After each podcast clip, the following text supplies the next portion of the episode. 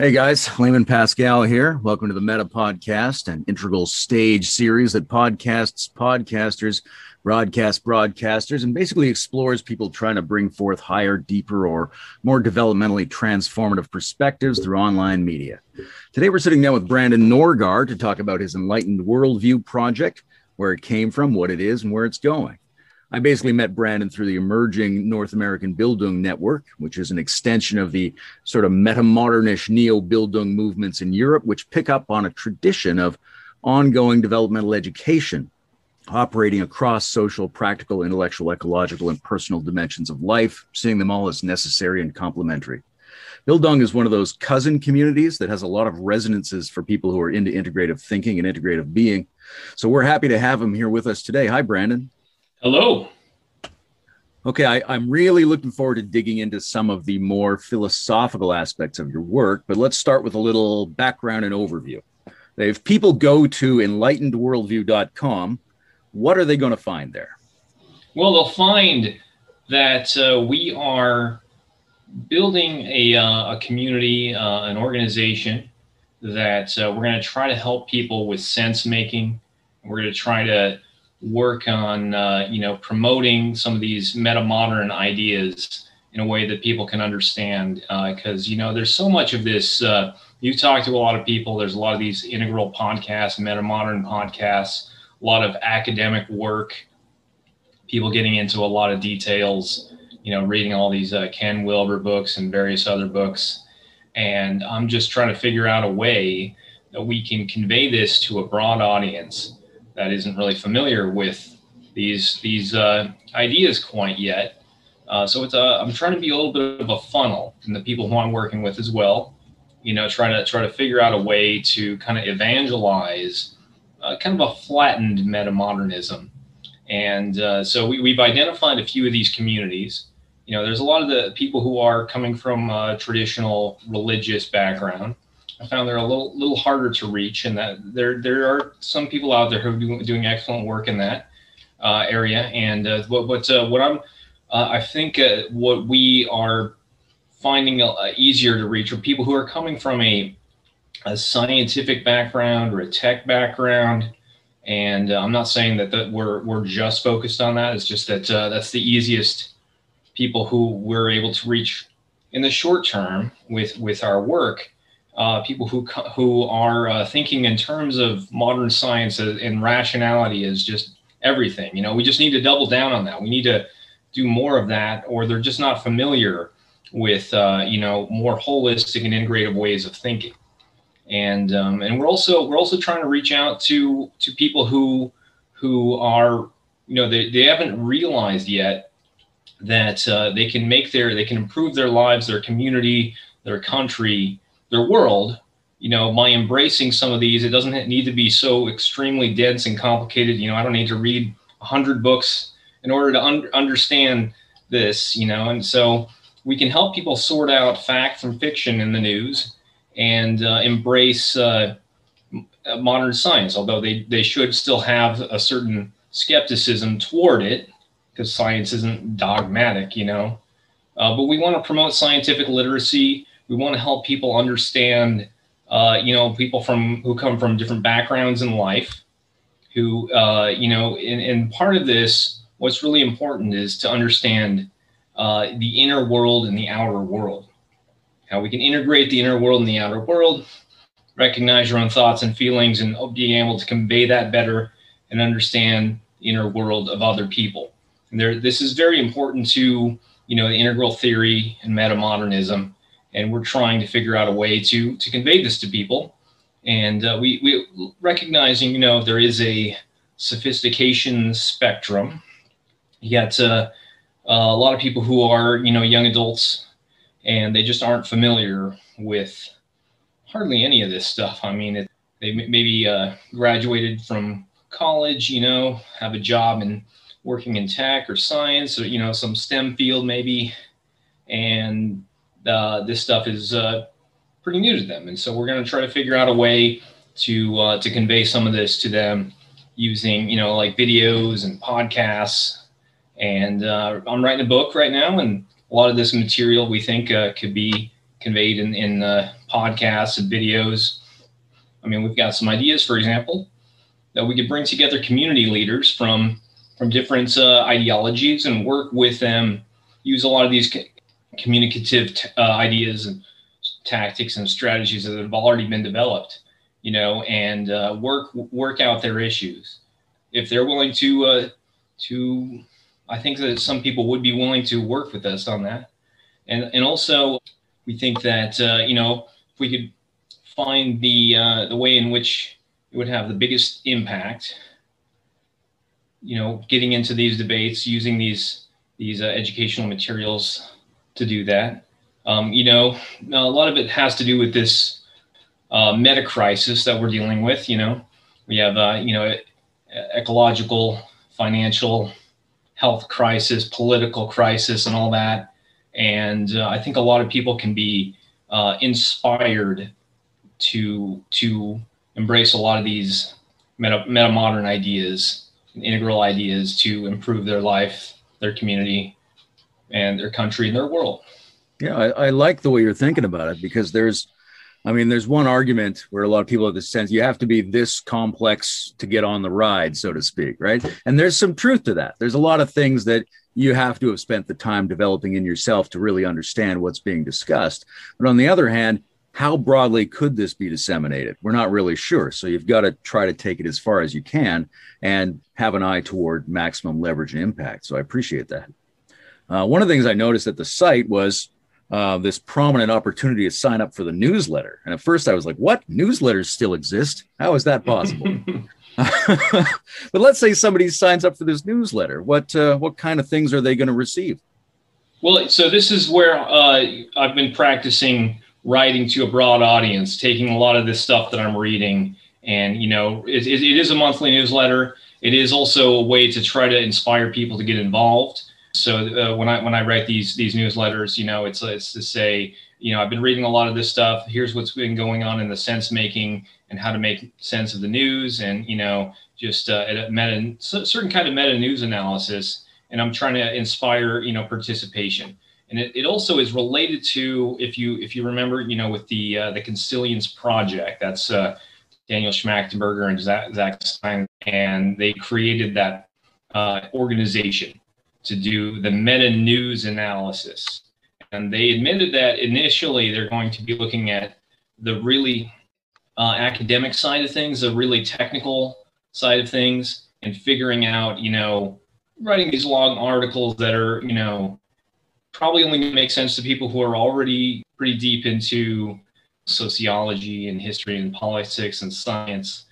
And um, so I was thinking, okay, but then Schmachtenberger also said he, he said that they were doing things in a really technical way to start out with because just imagine, you know, the, the analogy is to an, an image, you know, a really high density image that you can then uh, compress and, and not lose, you know, the form of what it, it is trying to show, you know, in the image, but you can't really do the reverse. You, you have that uh, high density image that can then be compressed, you know, without losing the uh, what it's supposed to show. And he said eventually that with the Consilience project, they wanted to be able to to do that, to have you know educational materials for meta news analysis that could could be uh, reach out to people who uh, aren't specialists in a lot of those areas. And I was thinking, okay, well, we're already getting a head start on this. And, uh, and also the Consilience Project is intending to sunset as an organization within five years. And uh, we are building an organization that might live on past that. In fact, Schmachtenberger and Zach Stein uh, said that that was kind of the idea. You know, they didn't want to be that organization because they didn't want uh, the Consilience Project to essentially become where it's just living for its own sake. Yeah. But we we are thinking we're going to build uh, an organization that can still, you know, develop these educational materials and help people with sense making and other and other things you know not just not just new sense making but the sense making across different communities and is working in conjunction with metamodernism and uh, the Bildung movement and uh, stuff like that. Who who else is working with you on this project right now? A few people you know so uh, if you go to the website you'll see we have a little video there and uh, got together with some of my friends. So i mean a few years ago I actually started this uh, Sacramento politics and philosophy group, and there were some of the people who have been we've been talking about political and philosophical issues for a while, and uh, we got together and we said we wanted to do something like this. We were trying to figure out, okay, how what kind of organization can we build? How can we develop, you know, create a, a little video for it? And uh, you'll see some of the people there. You you, you had uh, uh Katie Scott who was working on the video production, and uh, Jamie Zupo did the uh, the graphics, and Wendy Lautner and Lee Lee Chazen created did the the script for the video and uh, initially, they, you know, I said I didn't really want to be in the video, and they were saying, you know, because a lot of this is basically your idea, Brandon. You should be the one to be in the video and and uh, narrate it. And uh, at first, I said, you know, I don't really want to do it, but uh, that ended up being the consensus. So now, now those people, they were. It got to the point though where they were doing some work. I was paying them, and some of it was pro bono, and I kind of wasn't able to uh, continue that anymore. So it's kind of just me for now um, except that Lee Chazen is also he's a member of the uh, uh, North American Bildung Network along with yourself. And uh, so when, we get some more funding, I'll be able to bring some of those people back and some others as well. Now the the idea of an enlightened worldview it suggests some kind of shift in how we see and experience and appreciate reality. So it makes me kind of curious uh, what shifts happened for you that led you to you know that new kind of appreciation or different kind of consciousness and then ultimately to this project yeah so let me unpack the the notion of enlightened worldview so i see enlightenment as the process through which we uh, understand reality at a deeper level and it leads us to greater inner and outer peace so it's an uncovering of of things and I mean, there's more than one way to uh, to define it. You can have the you know the Western notion, which it comes from the Age of Enlightenment, where uh, we were uh, getting away from superstition and dogma and toward you know more embrace of reason and science. And then there's the uh, the Eastern you know Buddhist notion that uh, comes from the uh, the Four Noble Truths and the Eightfold Path. And ultimately, I think there's a convergence there and uh, and also the the notion of worldview is this is the, uh, the the most basic belief and orientation to the world, and there are several different aspects of it. It's you know it's the epistemology and you know what exists, the ontology, and your your ethical system. And uh, you know, there's different. Uh, you could also call it, you know, the uh, cultural code. That's a, it's an approximate uh, similarity, you know, like with uh, Lene Rachel Andersen is talking about that. And you can also call it um, a, uh, a thought perspective, as Tomas Björkman was. So I mean, I mean, I'm reading their books and I'm re- uh, realizing, okay, when they're when they're saying those words, they're they're kind of meaning something similar to a, a worldview, or you can say maybe uh, like a category of a worldview, because a worldview might be more specific, like Christianity or Islam, or you know, secular humanism or something like that. And the idea is if we can have a more enlightened worldview, because enlightenment isn't something you either have or, or don't have, it's more of a dimmer switch. And we are all becoming more enlightened or perhaps less enlightened, depending on the certain circumstances. And uh, we are seeking, you know, more enlightenment to not only uh, grasp uh, reality better and understand our, ourselves better, but to also have more peace through that.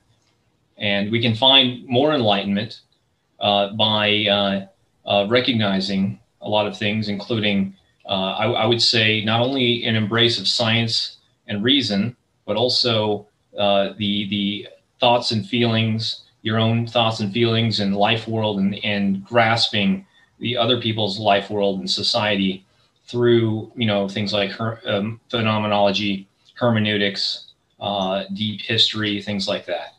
And there's uh, you know there's a convergence with that and a lot of it comes from uh, integral theory. Um, I uh, some of some of what I, I think we can do is to be more systematic about about this because some some phenomenology I think can actually be more scientific and be uh, uh, let give more legitimacy to phenomenology as integrated with objective science. And I don't expect that sort of a thing to be uh, you know understood or, or brought out to people from a broad audience, but some of the, the, the sense makers who I think we need more like kind of expert sense makers who can guide people through this. You know, it's it's this is something we need to to recognize th- for people throughout their adult life that if we have like you know we already have community leaders, we have you know spiritual leaders, we should have sense makers in in these communities, people who are familiar with these these uh, sense making processes, and uh, they can guide people through that. They can uh, you know be familiar with a lot of the communication tactics and strategies that have been developed recently. You know, there's there's quite a bit out there with you know circling and authentic relating and, and stuff like that. Okay, so there's a there's a number of concepts in that that I would love to circle back to. Um, but what's your you know what's your personal history with this? How did you come to see the world this way and consider that these things are important? Well, for one thing, I think I mentioned that meetup group, and I, I uh, was started to, to do that because, you know, well, I came from a religious background and I came to realize, well, that's not really working for me anymore. It's similar to Brendan Graham Dempsey, who you had on a couple weeks ago, and he was giving his story of that, you know, and uh, and then I was also realizing that there were there were uh, things a- aspects of the secular humanist worldview that didn't answer. There are certain aspects of life that certain phenomena that were not captured with that. So I was, I was trying to figure that out, and I, I uh, started attending a lot of these uh, philosophy discussions, and a lot of it came out from that. I'm also also working in uh, uh, uh as a software engineer for quite a number of years in network management, and uh, I could I, I could actually kind of see understanding these these networks and how they come together. And there's in recent years there's been a I mean I guess I I'm not super into it anymore, but there was um, uh, development of this uh, ability to monitor networks and like kind of have uh, an, an auto poiesis for how the virtualization of these networks come together. And I'm, uh, this is a big thing recently within in cognitive science and sociology is how there is an autopoiesis not only of of relevance realization for your your psychology because you you take in so much information all the time you can you know you you you have uh, the autopoiesis is the automatic way in which you figure out what is relevant and there's no real algorithm for that it's just whatever however you figure out how to survive in this world and how to thrive. And uh, similarly, we actually made computer networks that could do that, computers that could do that, and they could create these virtualizations uh, layers across multiple computers, which were, you know, these nebulous entities that would just appear and change. And that's similar to how society works. You know, those are groupings of people in these communities that automatically create themselves and change themselves and there are layers and you know with stacks on top of them you know the stack being essentially where you have a nested layers of, of these communities so I, I could see how there was there were similarities there and it was it was really as I, as we were developing this technology i could it made me understand psychology better and and sociology better and uh, you know reading a lot of these books deal and understanding that you know there's this meta crisis going on and I got some ideas for how we could uh, convey a lot of these ideas to people, you know, from uh, from a, a, fairly broad audience, you know.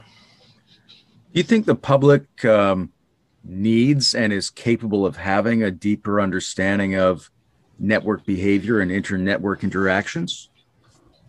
Well, well, no, actually, um, I guess I'll admit that a lot of this stuff that we're developing is to try to help uh, you know the sense maker uh, people who who would be guides toward toward a, a, broader audience. They need to be trained in how to do that. And uh, but then they you don't really need to explain all the nitty gritty details to to common people. You just need to understand that. Now now the truth is though, I think some of it can be understood by a pretty broad audience. You, ha- you have, for example, uh, Greg Henriques and uh, his collaborations with other people, including John Vervaeke. And they, if you go to uh, unified theory of knowledge.org, I think that's the website, where Henriques has actually reduced psychology, right? He didn't really reduce it. He just said, here's here's the key ideas for how the mind works. And you could you could actually see, you know, you don't have to be an expert at it to understand those graphics, those diagrams for how that works. You know, you have uh, and, and it brings together all these different theories. It brings together a lot of these different theories of uh, and traditions of psychology. And you know, it would actually be pretty cool if we had something like that for psych sociology, and you don't have to be an expert. You know, and and, and uh, economics and politics, those are so ideological, but those really do derive from psycho- sociology and ultimately derive from psychology. And if we, I think that if we had some some just uh, basic key ideas for how that works, we can help ourselves in our orientation toward our community and having better sense making as well. And it doesn't have to be extremely complicated. We don't have to read 50 books. We don't have to read, you know, academic journals constantly. We also don't have to, it's, it's, we don't have to just say, well, it's just ideology or I'm just a libertarian or an anarchist or, or, a, you know, a Marxist or whatever. Some of those ideologies have been pretty much debunked and they just don't make any sense in terms of what we now know about from psychology and how the sociology, how the social sciences emerge from that. Yeah, I um, I definitely encouraged Greg to focus more on sociology the last time I spoke with him, and I think that the visual structural depictions I think are going to end up having a really broad reach, uh, much broader than um, dense verbal explications of the things we're talking about. Um, one of the things I noticed on the website was sort of proposed and upcoming projects. You say there's going to be a book series, a podcast series, and a video series. And although you're working on it now, if you had more resources, you'd be able to pay more people to be involved. But I'm kind of curious, um, like what you think those projects are going to look like, and also, you know, um, what would it mean for people to help you out with that? What kind of collaborators are you looking for, and how could they get involved if they wanted to? Yeah, so I, am actually working on a book right now, and uh, I, I, I, do have uh, envisioned that there could be a book series. Now, this is a very uh, broadly collaborative project. Uh, it, the idea is to try to condense uh, a lot of a lot of books that are out there into you know just like kind of a, a manual for right now. This just that's the the book that I'm working on is a sense making manual that can be used to help train sense makers. But then we could also have um, a certain version of that that can be uh, you know less philosophical and more understandable to to a broader audience. Probably still i mean i think that um, i can envision uh, creating a version that would that would be for you know uh, people who are you know in their 20s or 30s primarily and also you know maybe college students. Um, and then and then if you once we could get a version like that out we could say okay well how do we how do we make this available to to high school students as, as well you know? And uh, so that that's kind of the that's kind of the, the, the idea. And if we were to come out with another volume I, we have some ideas for how to you know condense a lot of the, the social sciences that we were talking about you know? Uh, there are some books that are already out there on, on these subjects that I was thinking about writing about so I'm not sure how much of it is uh, is going to be uh, totally necessary but I, I, do think that we don't have the book that I'm writing. I don't see it out there, so that's why I'm motivated to, mm. to hmm. write it. You know, it's uh, it's sense making manual, and and also to uh, you know understand how phenomenology can be more scientific and how to go through that using an adaptation of the all quadrants, all levels, AQAL model. And uh, so we also uh, now, if we were to create like podcasts, I think I had mentioned some of this earlier. We we we would have these podcasts to explain these sense making processes, and if we could also bring together community leaders from different communities with different ideologies and use these strategies to try to get them to understand each other at a deeper level. That, and also the, if we were to create videos, I think that we could we could find ways of visualizing this, you know, a lot of these a lot of these ideas you know into fairly short videos you know of uh, just a few minutes I read uh, one of your blog articles in which you quoted Zen Master Hakuin, which I love because I, I think he's a really unique, irascible character, and I enjoy his emphasis on really trying to solve koans to produce Kensho experience, which is not always emphasized in the Zen tradition. But it leads me to want to circle back to um, your investigation into what enlightenment is. Um, I'm I feel a lot of uh, resonance on that topic because I've also tried to uh, answer for myself, at least, what enlightenment is, such that it could apply both to um, spiritual states, to some kind of ongoing human maturation, but also to the kind of broad cultural shifts that might be epitomized by the Age of Enlightenment. And I don't want to get too deep into my own model, but I'm curious um, what made you, like, what makes anyone feel like they need to have a broad definition of enlightenment? You know, that's interesting because when people talk about these terms, you know, they occasionally, even even common people, people who aren't, uh, you know, specialists in, in this or that, they'll occasionally get onto these these terms like enlightenment or worldview, and you know, there isn't always an overlap across that. If we can kind of unpack that, we can have a better way of communicating across different cultures. And you know that enlightenment is one thing, you know, and when people talk about that in the Western tradition, they don't always mean the same thing, or usually don't mean the same thing as in the Eastern tradition. But it, we actually do. We can find a convergence across different cultures by finding a, you know a certain common denominator across that, and uh, that's that's that's one word. You know, there's uh, there's other other terms that I, I like to to look at and unpack and and recognize that they do they are cross cultural, and uh, so so the um, if we can get into enlightenment here, I can see that it uh, the word means you know well it's a state of being enlightened, but what does enlightenment mean? It's uh, it could be uh, to give intellectual or spiritual light to, instruct, impart knowledge to.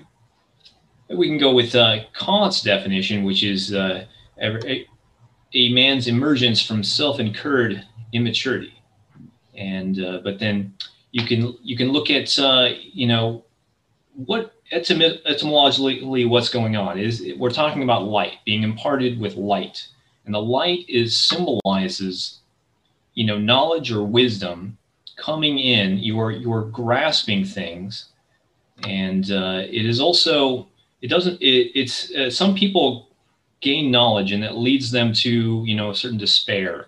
But this is where the knowledge the wisdom leads you to have a more more peaceful and so you, you can you can grasp reality and you can be at peace with it. So that that is i think that's what cuts across the eastern and western notions and if we can look at you know the these words in that way and we can recognize well they there is a common denominator across you know the eastern and the western or uh, in various other aspects of life as well then we can find a, a we can recognize that we are talking about similar things. We can find build bridges across people from different cultures. So that's one of the ways that i want to i think we should go about this and uh, i mean admittedly language you know doesn't these words don't necessarily have any inherent meaning and and there isn't you know maybe there isn't always a common denominator across different cons- people's different conceptions of the of words. But but i want to search for that. I want to see if we can find that and focus on that. You know it's a little bit like a, a venn diagram with two circles that intersect intersect. I'm looking at what is that intersection so, yeah, so th- this I, is I one way that. in which we can build communities build build bridges across different communities. I think these are really important intellectual challenges to set for ourselves going forward. I, I I connect mine very closely to yours. I mean, I tend to think of the light as a coherence, as a form of harmonious connecting, the experience of which permanently or temporarily exceeds the conventional set of cognitive objects that we're beholding. And that can be in a moment. It can be over your lifetime, or it can be in some kind of cultural phase shift.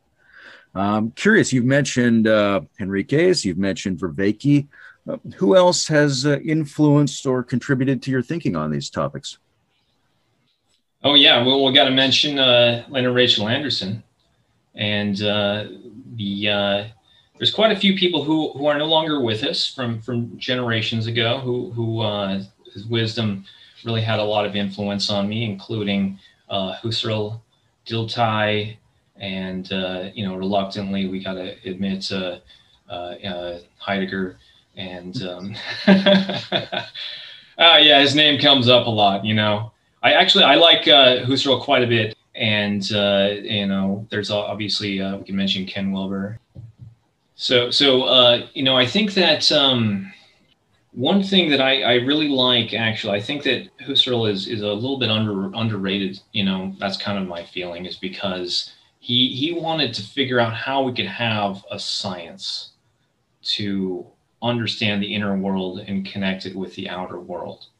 And uh, so then you needed you needed uh, subsequent uh, thinkers to uh, to address some of his shortcomings. But now i think we can go back and we can resurrect some of his ideas you know yeah i wanted to dig into that a bit more because he's husserl is not widely read anymore um, but in your work, it seems like you have a very strong appreciation for both phenomenology and existentialism.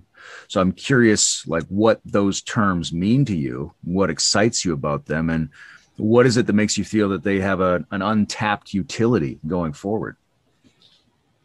Well, yeah, there is such so so much power in science and being able to replicate, you know, to to gather evidence to observe, to come up with hypotheses, and to to test it, and to uh, invite others to to test that as well. And I was thinking, how could we have anything close to that model to to help us build better social cohesion and address the, the meta crisis? Because you know, we there is a little bit of a convergence between, I'm sorry, a divergence between the Enlightenment and uh, the uh, Romanticism, and uh, so there's been some attempts to bring it, to bring them together to reconverge that, and I think that's what this Enlightenment 2.0 is going to be. But how do we do that? You you uh, we could start with you know the the the four quadrants where where phenomenology is one of is in the upper left, and the lower left as well could could be a certain can, understood to be certain kind of phenomenology. If we look at uh, the work of Gadamer in hermeneutics, you know, that is the uh, interpretation across uh, you know social situations, being able to to understand someone's inner world by recognizing your inner world. So that's in the lower left.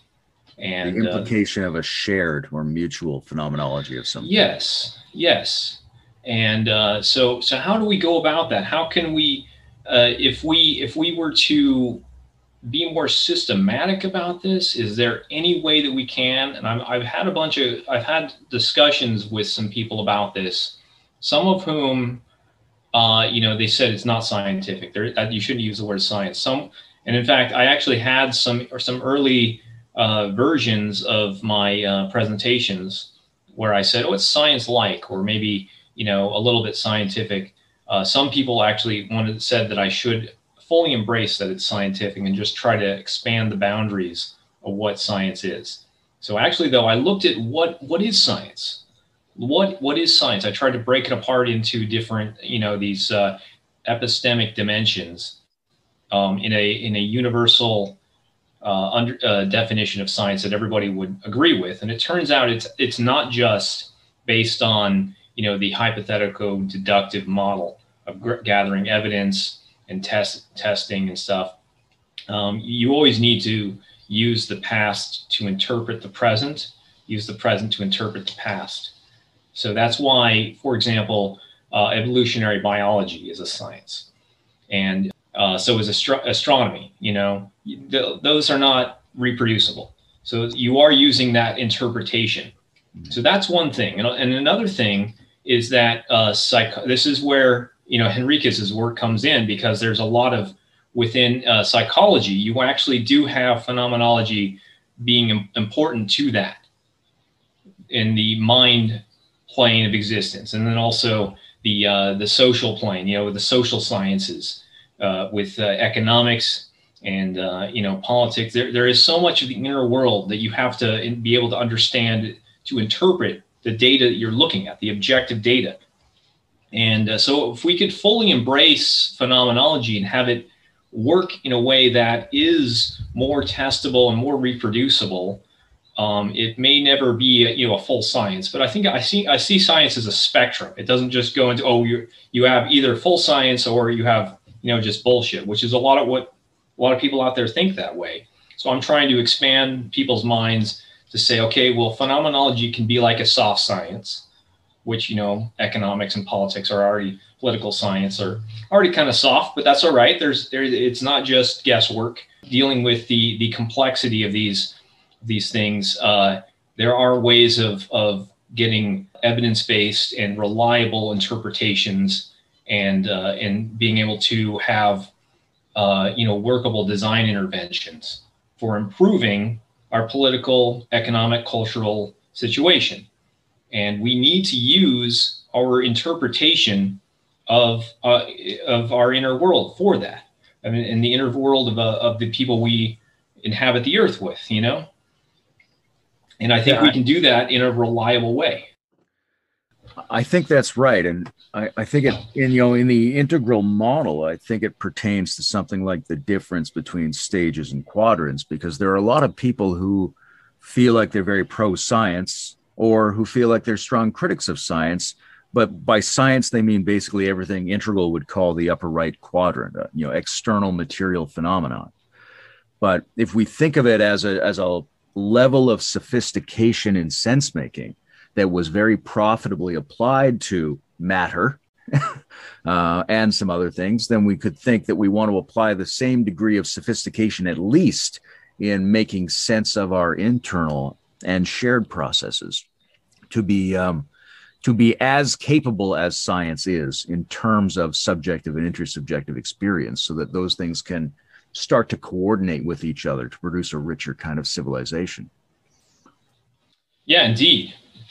And what, one thing actually also, uh, when we talked uh, last time, I, I realized that uh, you know, so I was saying, okay, we can we can identify these different kinds of phenomenology and how they integrate with objective science. And I had said, okay, well, there's the transcendental phenomenology, the existential, and the hermeneutic. So I, I saw that. So that was the existential is kind of like the the thinking fast version of the upper left quadrant. You know, that's the that's the personal, uh, you know, singular or the inner sing, uh, interior singular. Uh, you know, the thinking fast is is the uh, you know Daniel Kahneman's uh, understanding of you know you essentially have there's so much going on inside your mind that you don't even think about, but there's a way in which you can tune it so that it works better.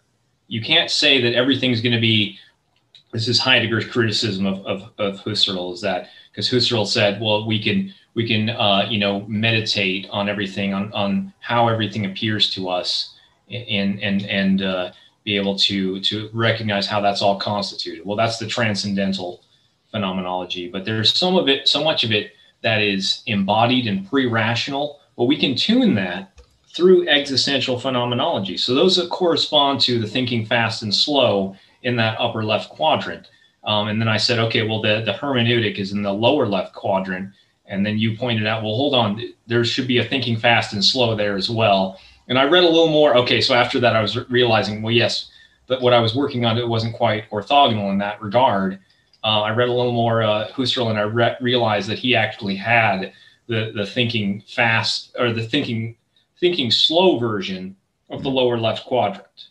So that's uh, Gadamer is the thinking fast version of the of that the hermeneutic. That's the if you're actually inter- interacting with someone like we're doing right now, you have so much of this automatic understanding of empathy. But then there's a slower version of that where which is how you interpret broadly, you know, people and ideas and, and cultures and history where, where you're not directly interacting with them. And I think that's what that's what Husserl was doing in the crisis of European sciences, and that's what we really.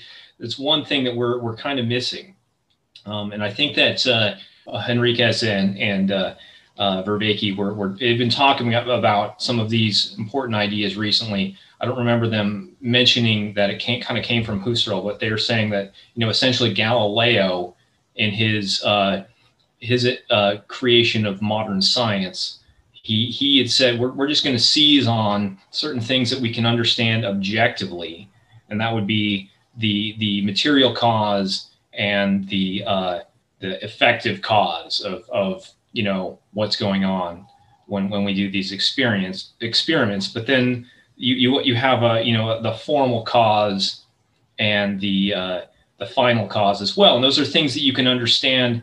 That's that those are are embedded within people's ideologies with the way people think, and those develop. There you can understand how those develop over time by looking at history. So that is actually really important to to the process of of uh, you know this greater integral thinking that we're, we're doing here. We need to we need to think in terms of those quadrants, you know, and also the thinking fast and slow within them. And and I think that if we if we can actually, I don't want to be mean that we need to be too systematic about this, but if we could check all four of those boxes within the the left quadrant, the, the thinking fast and the thinking slow for each of those, then we can actually have a much better way of interpreting our objective data. So, one side of this is how do we think about things? What's our worldview? And another side of this is what are the actual practices people can engage in that will change them, make us better phenomenologists, make us better sense makers relative to our personal experience, but also to our experience of each other and our ability to make the world comprehensible to us. So, what are some of the practices that you're thinking about in regards to these things?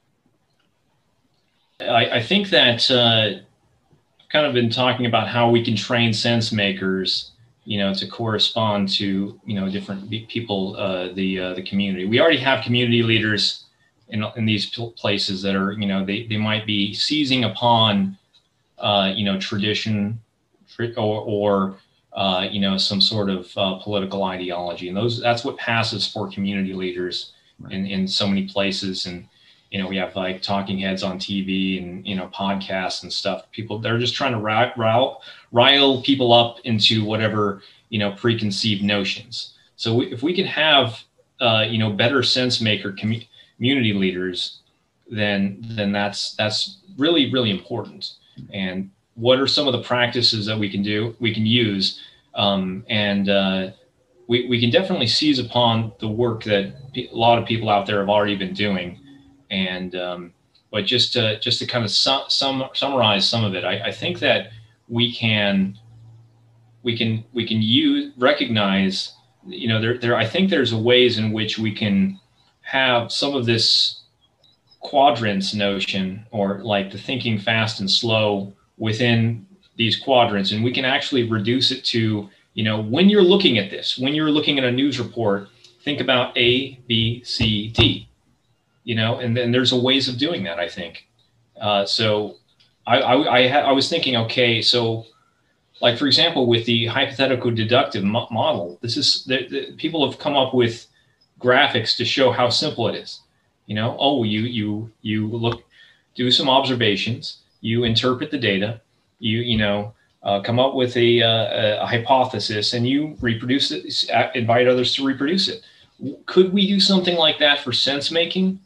Because I think that you know you you recognize what are you feeling, and uh, what are you thinking, and you know if you were to meditate on this, how how does that how does that appear to you?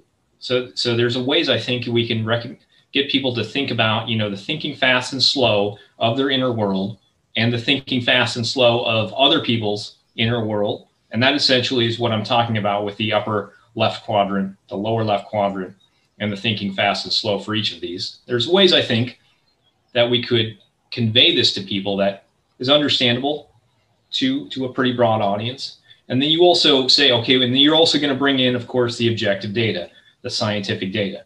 But you need to have all of those co- connected. The, the, scientific data, uh, of course, the objective data, that's in the the right quadrants. So I think that you know you could actually come up with these sort of processes, or a little like a diagram. Like imagine it being a you know a cycle like you're here on the cycle move to here move to here and then you know and then there's a uh, little bit of a map. You know, I, I just think that these sort of educational materials can kind of guide people to do that to make sure that there aren't important aspects of the sense making process that they, they aren't missing. Yeah, I think there's I, real value in clarifying the practices, both in terms of uh, how those dynamics, to explain what they are and how they work, really underwrites a lot of our philosophical perspective on what's going on and is very engaging for people who aren't sure they need to change their opinion of the world, but would definitely like to personally get better at being able to do things through certain practices. And, and I'm sure a lot of that will be in your book when it comes out. But uh, your first point, which is there's already a lot of people in different communities who are aware of and overseeing different kinds of practices.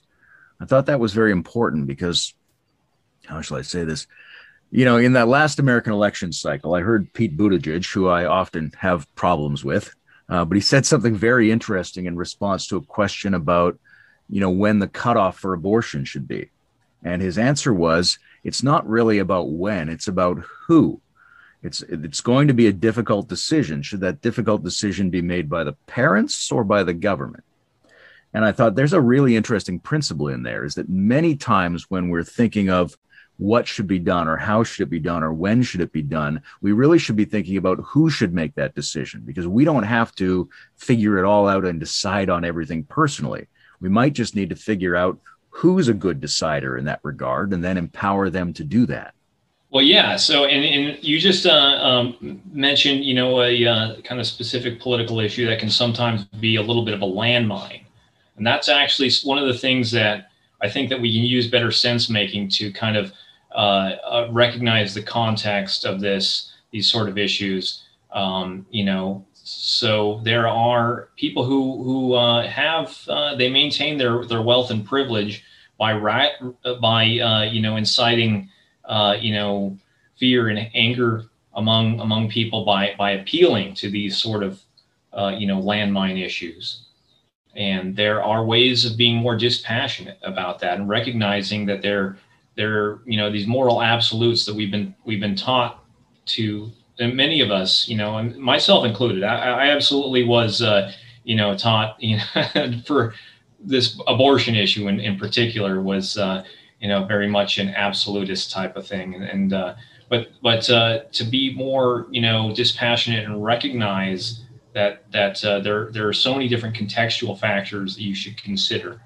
And you can have uh, more nuanced positions about this, and uh, and also the, to consider, you know, well, it's actually one really important thing is that we should recognize that our our morality and our you know bioethics comes from uh, consciousness. We understand our consciousness because we have to have this tendency in some cases, especially like if you're brought up in you know uh, you know traditional uh, religious background, is to imagine uh, conscious entities that you know to be honest, like, is it is that person really exist? Is there is that really there? And um, uh, now that's actually uh, this is a, one of the more difficult aspects of this uh, sense making process of trying to uh, you know improve sense making across the, the population in general. Is that there's there's a lot of reliance on uh, uh, religion and dogma and uh, so that that is that is actually pretty difficult. It has gotten to the point, though, I think, where there there aren't really it doesn't seem that there are quite as many people who are really seriously dogmatically religious um, i mean that was with the last uh, last few years with you know the people who are conservative. They don't seem to be driven by religion as much. It seems to be you know protecting their community their their identity or their traditional you know ways of life. And so that's that's a lot more important. Sometimes they will they will um, reach for or uh, rest on religious uh, ideas, you know, as as a, a, convenient way of justifying something that they kind of already wanted to believe. You, you can kind of see that they're, that they're they don't a lot of them don't seem to really believe in the religion that much anymore. So we, we can that's one way to it's an important way to understand the, the inner world of these people uh, who come from different backgrounds, different ideologies, and and build these bridges. is to understand what's motivating, what's genuinely motivating. Yeah, I think a lot of uh, a lot of people, regardless of whether they think about themselves as belonging to a particular religious traditional background, are looking for either some new way of making meaning or a way to make more meaning out of the tradition that they have that might feel insufficient or a little bit hollow compared to what they hope it could be. And uh, obviously, a lot of that energy these days is getting channeled into politics. And it, that's a tricky area. Like you say, it's not just tricky because there are um, flashpoint issues like abortion. It's tricky because we don't know exactly how to make adaptive ethical sense of a political environment or whether or not we even should. Uh, it seems to me that the rate of acceleration in the accumulation of our very worrying economic, informational, and ecological trends is something that isn't going to be transformed in time only by experimental communities and philosophical startups and new ways of thinking and organizing. At the same time, we have to be trying to make changes urgently at large scale, which involves politics, even though we've seen politics fail a million times. So, you know, what's your sense of where people's uh, political engagement needs to be in order to complement the kinds of changes you would like the enlightened worldview to bring about? Well, you know, I when I talk to people about politics and I say, you know, I'm, I'm working on this project and it has some connections, it can have connections to, to politics or to theology, even though it, although it's uh, primarily based, uh, you know, on sense making and, and, a more general like uh, sociological orientation. Um, but if I say that there are implications for improving the political climate, I, I, in a lot of cases I get people saying, well, there's there's nothing you can do there. People are on one side or the other side. You're on the blue team, you're on the red team, and uh, you know I guess you in, in Canada there, you guys maybe have a similar sort of thing. You know, uh, it's unfortunate that uh, you know a lot of the world has to think that uh, well you know they have to care so much about U.S. politics, but it, indeed it does have implications for for everyone. It has an impact everywhere uh, because the U.S. is so so powerful. Um, but the I, I, think it's actually a, a, a bad way to think about things that you are either on this team or that team.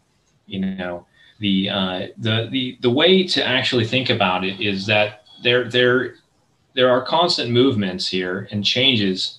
There's dynamic forces, and you know that one of the biggest problems actually is that you have so much wealth concentrated in so few hands, and they seem to be some of them seem to be kind of relentlessly wanting to brainwash just enough of the population to to get whatever they want, you know. And that's uh, I mean we we saw that uh, the news report came out about uh, some of the richest people in the world not paying taxes, and uh, you know you have just uh, you know what maybe 150 people in in the U.S. controlling like half the wealth. I'm not exactly sure the numbers there, but you have a lot of people who are who are quite poor. You know, tens of millions. Of, so so how are we going to deal with this? And and that's actually one of the important things that we we want to do is to have different forms of sense making. You want you want to have you know, literacy, uh, media literacy. You want to have uh, scientific literacy and power literacy, understanding who who genuinely has the power, and and what who is who is making you know these uh, these news reports and what are what are their interests. Um, so if you can if you can recognize that, then I think that we can actually also another another important thing is that we tend to think people tend to think well this is the political system we have and it could that's just the way things are you know, we have uh, what the Electoral College, we have the Senate, which uh, in the U.S. is are pretty anachronistic institutions that give some people a lot more power than others.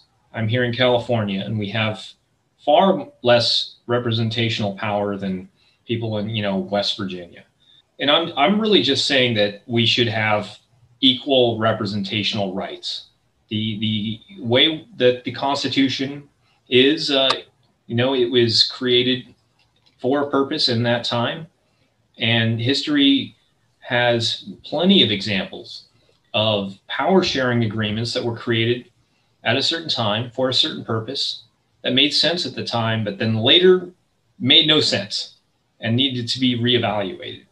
And that's what's going on now. I think, especially with you, you see a lot of these people becoming more ingrained into their you know, uh, far right ideology or other kinds of th- some people getting, you know, far left ideology. There, there's just um, it's a lot of frustration out there, and people are confused about it. And I think that we can reevaluate, you know, our constitution, and also reevaluate how we go about, you know, a more global cooperative governance which the uh, that certainly doesn't mean that we're going to have anything like a top-down global government or anything of the sort.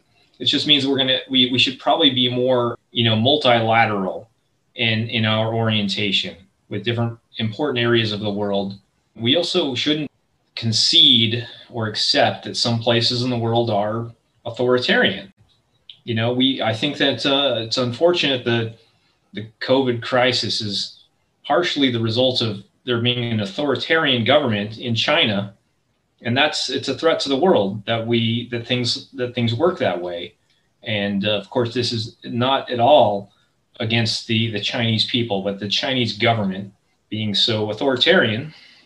I don't know if they're listening now, but they probably don't give a shit about me or what I say. But uh, that's that's actually one of the things that we we should do is have this uh, we could recognize our, our not only the local community, our national, uh, you know, po- political orientation, but also the, the world as a whole. And if we do that, we should should should try to encourage a uh, better governance and accountability in every major region of the world. If we have, if we allow for authoritarianism or anti-democratic governance in you know places like China, that's a threat to everybody. There's definitely this um, question about whether the structures we've set up socially, the procedures and protocols we have, are able to agilely make sense of the world and do something about it. Do our voting procedures work? Does our representational system work? Does our media system work? So we have to address all of those as if they were sense making mechanisms.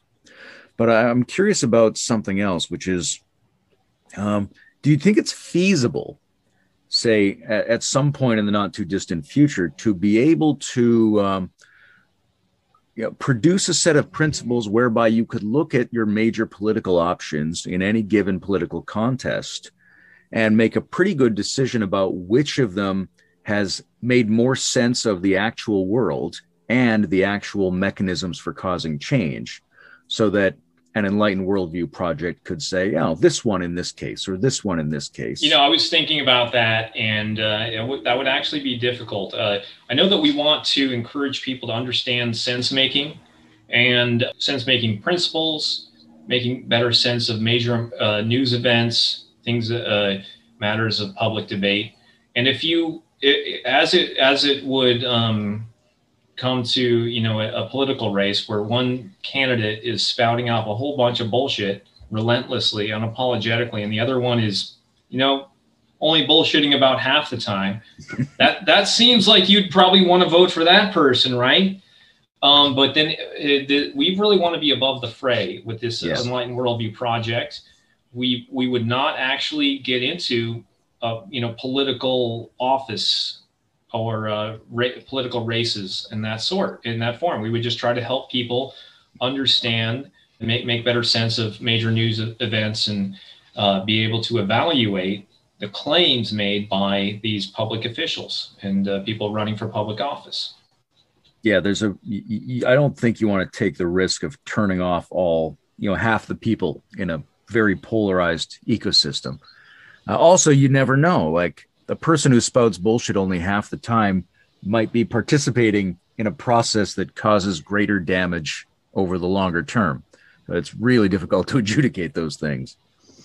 And I also think that there's plenty of room for people to be, you know, on the conservative side mm-hmm. uh, or the, you know, progressive liberal side. There's plenty of room for that, but there are certain things that are a little too out there to be entirely unscientific. And this is where, if we have an integral science that incorporates phenomenology, you know, psychology, sociology, we can see that certain things like anarchism or, or you know, just uh, doctrinaire Marxism are just just not accurate at all. There's plenty of room, though, to be on the conservative side. There's plenty of room to be on the on the progressive side. And, I think that's uh, where I, the notion of vertical development comes in and plays a big role, right? Like we were talking about with phenomenology, you could have a better phenomenology. And you say, well, great, then I could have a better liberalism. I could have a better conservatism. It might even be that some of the people who self identify as anarchists have a very sophisticated take that is not shared by 98% of the other self identified anarchists. so we, we really have to include that other dimension of sophistication all the time. Yeah. One of the things that came up a lot in the mission statements that were scattered throughout the website and the videos is the notion of empathy there's a real mm-hmm. push toward empathy there, and that's a big topic. So, I guess I want to like probe into it sort of generally. What what is it you mean by empathy? What are the practices you think that increase empathy? And is there a risk of being too empathic or too focused on empathy as an outcome of processes?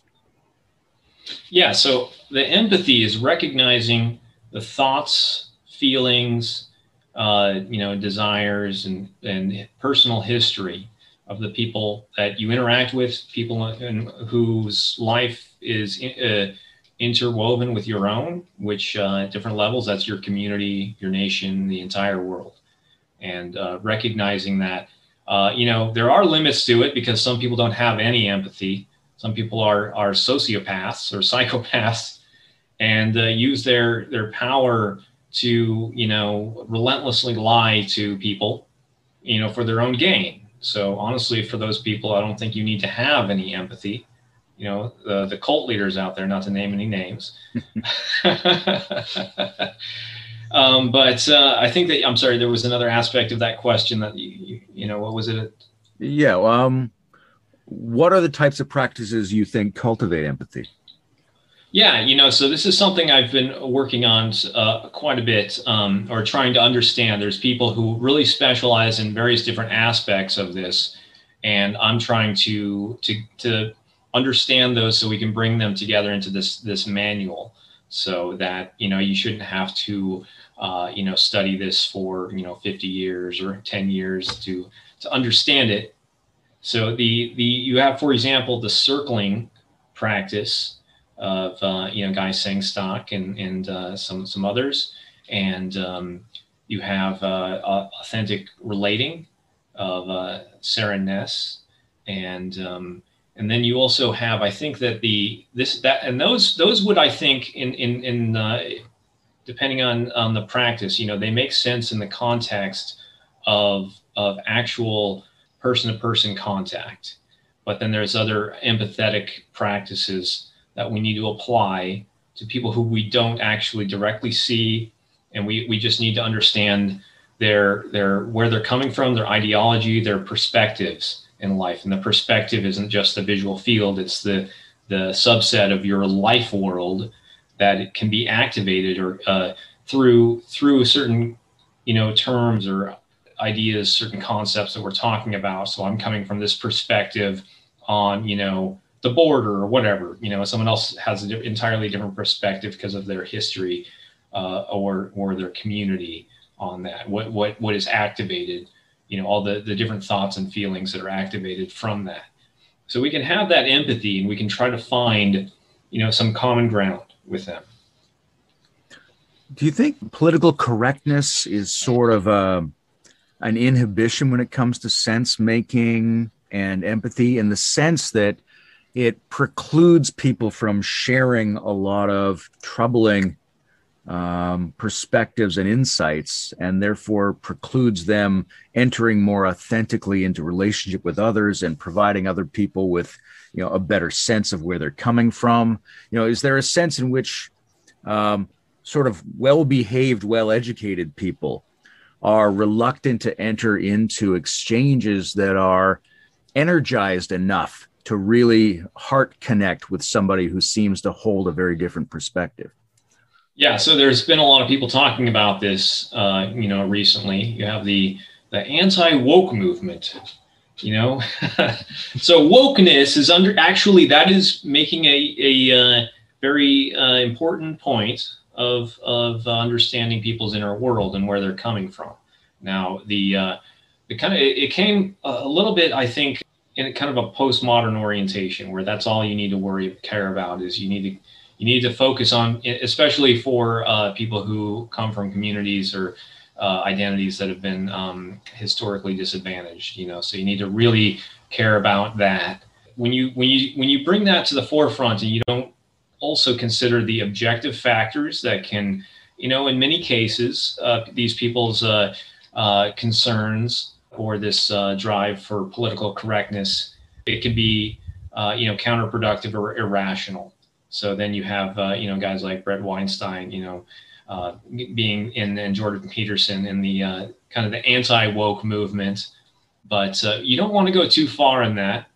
Uh, you, you, I think that um, you, you want to recognize that inner world, but also have the ability to, to put it into context. And, and, and in fact, this is actually something I, have been talking with some people recently about because I think that uh, you know you you have in some cases you do want to incorporate different perspectives together in a dialectical way and this is where your your conception of reality takes on the is integrated with the perspective of someone else. And then you you you, you, grasp that at a, at a more deep level you know? And um, that uh, but then sometimes you actually you want to have uh, you know just for example you don't want to do that all the time you know, because just for example, let's say uh, with with regard to human rights, and someone else maybe they come from a culture that doesn't uh, respect human rights quite as well. Does that mean that I really need to consider their perspective on that? You know, and and uh, no, I think that in some cases, it, you know, we can in fact uh, recognize it. I think a fundamental epistemic dimension where uh, in, on the one hand you are incorporating different perspectives and and on the other hand you are you are trying to find something that is uh, transcends that based on based on uh, predefined ways of weeding out perspectives that don't make sense or don't add up and this is sometimes people use the word objective to to uh, refer to the latter but I, I try to be more precise because i think that objectivity doesn't cover much of what i'm talking about I think that there is a truth, for example, behind human rights. There is it, there is some deep truth that these human rights were actually discovered, not invented, and that there are ways in which we can refine this through an understanding of our inner consciousness, and and um, that is, I think, what should be used for coming up with a universal ethics that makes that through which uh, our social cohesion is based.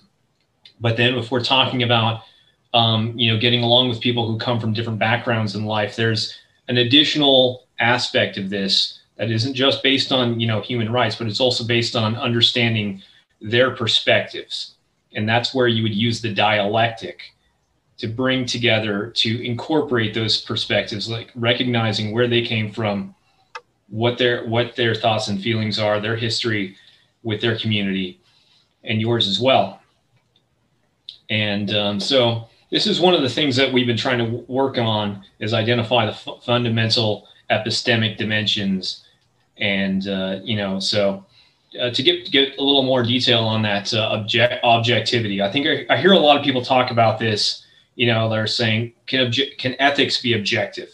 And I would say, you know, I don't want to say that we use the word objective because just for example, journalists and scientists, uh, you know, or like physicists, they, they aim for objectivity. But then the, I think the, the ultimate basis for morality and for human rights is actually intersubjective. That's not the same thing as objective. But then the, if there is a deep truth to it, because I think there can be a deep reality to it, then I would I would say you know it's all right to, to just say it's you know it's it's reality or it's it's a one of the things that with with human rights, what makes it true, what makes a lot of that true, is that our society is based on that. These are things that that are, you know, we get more social cohesion by recognizing these things. So it has to have that truth. It has to be that, and uh, you know, uh, gravity is is objectively true. Well, that's different, but it's still true. Those are still, I think, those have those both are are truths that are are our our reality. One is objective, the other is intersubjective. Yeah, I think a lot of people are uh, waking up to a relatively coherent way of appreciating different modalities of truth these days, and uh, that that heartens me. And well, so th- this is just important um, to to use the right terminology because I hear, again, I hear people use the word objective just mm-hmm. too broadly.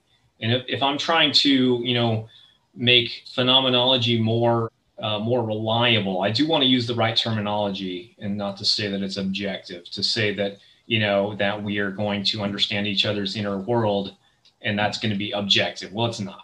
You know? There's subjective and intersubjective rigor that is analogous to the rigor we look for in objectivity. Yes, yes.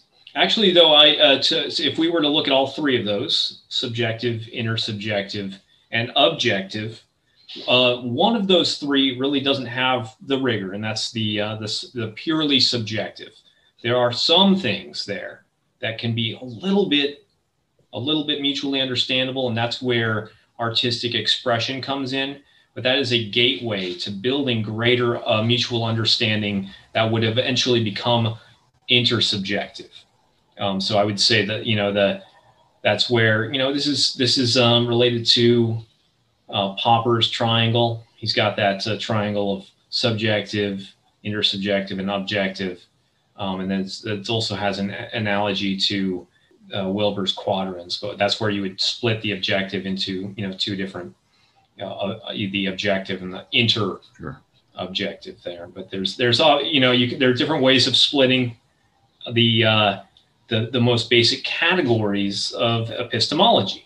You know, we've been talking about inner and outer world, but that's if we were to if that if it was two, that's what it would be, and if it was three, then it would be you know that triangle, and if it was four, well, it would be quadrants there. You know. Well, I think this um, has probably been a pretty good introduction to your thinking into the project that you're working on. Is there is there anything else outstanding in your mind that you'd like to mention? Yeah, you know, touch on before we finish. yeah. Uh, so um, I forgot to actually answer the question of how how anybody can contribute to the project, and yeah. so this is actually so I'm looking for people who might be able to help with this project of writing this book.